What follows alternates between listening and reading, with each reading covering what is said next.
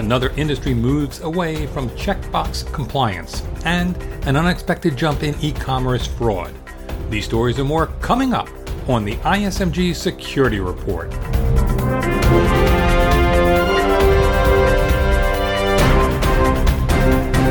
Hello, I'm Eric Chabrow.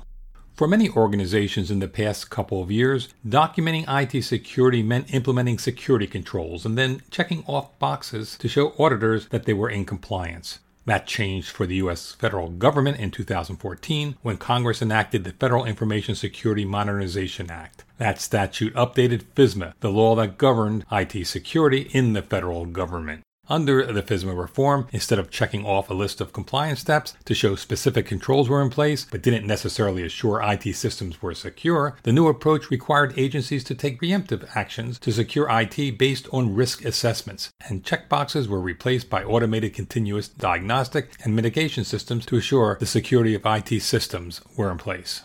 Now, the healthcare sector is moving in the same direction. Healthcare advisor HIMSS Analytics and security provider Symantec teamed up to produce the second annual HIT Security and Risk Management Study. The study was conducted late last year and unveiled at the just completed HIMSS IT conference in Orlando. And according to the study, more healthcare organizations are beginning to see cybersecurity as much more than a compliance checkbox chore. The business people are beginning to view the main driver for doing security as a business risk issue, not a HIPAA compliance issue. And that could really be a major change for the industry if we're making that shift because now it becomes an organizational imperative. It's about the business, not just what those IT guys have to do. That's David Finn. He's the Health IT Officer at Symantec and spoke with Healthcare Info Security Editor Marianne Kolbasuk McGee. Marianne was in Orlando for the HIMSS conference. What drove healthcare organizations away from checkbox compliance to a more business-like approach to secure IT? In part, Finn says, the increasing number of ransomware attacks targeting healthcare providers. Organizations began to realize that this was a business risk. It wasn't just IT that was being impacted, but when you got hit with ransomware or a cyber incident shut your organization down, this was now a patient care and a quality of care issue. The survey also reveals that healthcare organizations want to increase the knowledge of their employees about how to secure and protect the privacy of patient information. Again, Finn. Our clinicians are telling us, based on this study, that they want more end user training. They want to understand what security is, how it works, how it benefits them, and what they need to do. Everyone agreed that budgets and staffing are an issue, but the clinicians said more end user training. 57% of them said more end user training would actually help. That's Symantec's David Finn.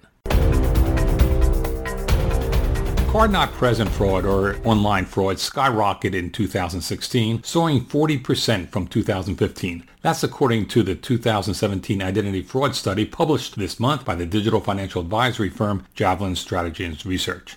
To discuss these disturbing trends, I'm joined by Bank Info Security Editor Tracy Kitten. Hi, Tracy. Hi, Eric. A 40% jump, such a large increase surprised experts, right?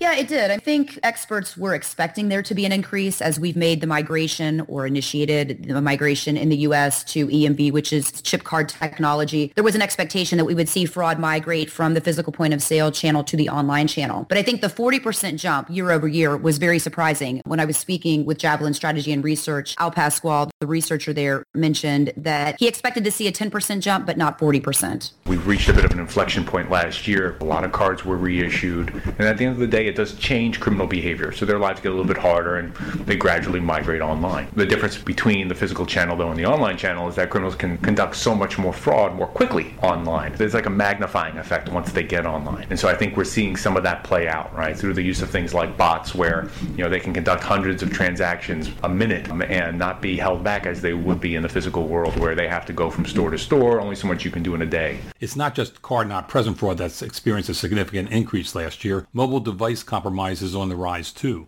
Yeah, it is. And so when we talk about online compromises, online account takeover and mobile account takeover, they're kind of one and the same. Oftentimes when people conduct transactions on their mobile devices, they're conducting that as an online transaction. Other times they're using mobile apps. But Javelin says that overall mobile account takeover nearly doubled from 2015 to 2016. Banks are doing a better job at getting customers to use one-time passcodes through their mobile devices. Oftentimes these are sent through SMS text messages, but criminals are aware of this and they're taking over customers' mobile accounts oftentimes by those SMS or text messages. Taking over your T-Mobile, taking over your Verizon accounts because they want those one-time passwords. They want the text messages that banks and issuers and others are sending to their customers and they're they're getting them, right? So this is just an example of how they are overcoming our defenses in digital and how we need to raise the bar more quickly. Keep in mind, Eric, that more people are using mobile devices for banking and payments than they have in the past. And as Pascual says, criminals go where the money is. And so they're going to the mobile device. As more and more institutions make those kinds of services available via mobile out-of-band authentication, criminals are going to shift their behavior and focus on these new ways to secure the account and try to find the weaknesses, those weak links. Maybe your bank has really strong security, but maybe your carrier doesn't for your mobile phone. They'll take the username and password from the LinkedIn list or from the Yahoo list and then try it against your mobile phone account. That gets them access. Now they're forwarding phone numbers and then they move on to your bank account. It's a preliminary step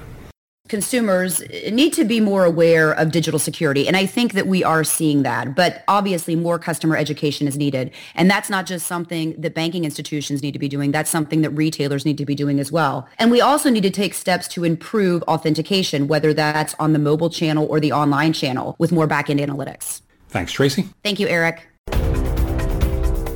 You're listening to the ISMG Security Report on ISMG Radio. ISMG, your number one source for information security news. As Yahoo stockholders are discovering, data security breaches can be very costly. ISMG Security and Technology Editor Jeremy Kirk explains. Yahoo's data breach misfortunes have come at a steep price. Its acquisition by Verizon Communications will go ahead, but for $350 million less than the 4.8 billion figure agreed to last July. Yahoo disclosed three breaches, one in September and two in December, which compromised upwards of 1 billion accounts. The disclosures threw doubt on whether Verizon would follow through with the acquisition and marked a prominent case study into the impact of security lapses on big business deals. Verizon has stood by its decision to push ahead, but breach related costs are expected to continue. Yahoo will pay half of the costs related to government investigations as well as third party litigation related to the breaches. Yahoo, which didn't carry cybersecurity insurance, must absorb all costs stemming from shareholder lawsuits and SEC investigations. The SEC is pursuing at least two lines of inquiry, including whether Yahoo waited too long to notify breach victims and if it violated securities laws by not providing documents to the agency related to the breaches. Verizon seeks to increase its digital advertising business by acquiring Yahoo, a web darling from the 90s whose star has faded with the rise of Google and Facebook. Although it's still a profitable company, Yahoo has struggled to develop digital products that drew in new users. Its problems came after what were already an unprecedented string of breach disclosures last year from web services companies including LinkedIn, MySpace, and Dropbox. Many of the breaches occurred several years prior to disclosure. The data from Yahoo's breaches hasn't leaked publicly on a wide scale, but at least one security firm, InfoArmor, believes the Yahoo data has been discreetly sold several times by a professional group of black hat hackers from Eastern Europe. That group may have also been behind the breaches at LinkedIn, MySpace, and Dropbox. Although Yahoo attributed the 2014 breach to state sponsored hackers, InfoArmor says that the data appeared to have been sold to another group connected to a state, a distinction. Victims of Yahoo's breach didn't suffer direct financial consequences and no payment related information was compromised. But the consequences of losing personal data can be hard to value. It's well known that the kind of data leaked could be used for identity theft or other impersonation scams. Once the data is lost, it can never be retracted, which poses long term risks to static data such as birth dates. For Information Security Media Group, I'm Jeremy Kirk. Finally, hackers don't need much time to cause havoc. A survey of 70 penetration testers by Nuix North America contends the vast majority of malicious attackers, more than 80%, need 12 or fewer hours to compromise a target, including exfiltrating data. These white hat hackers say they use social engineering as part of their attack strategy, and nearly 7 in 10 of the respondents say that security teams never caught them in the act. That's the ISMG Security Report. Our theme is by Ithaca Audio. I'm Eric Chabrow. Catch you next time.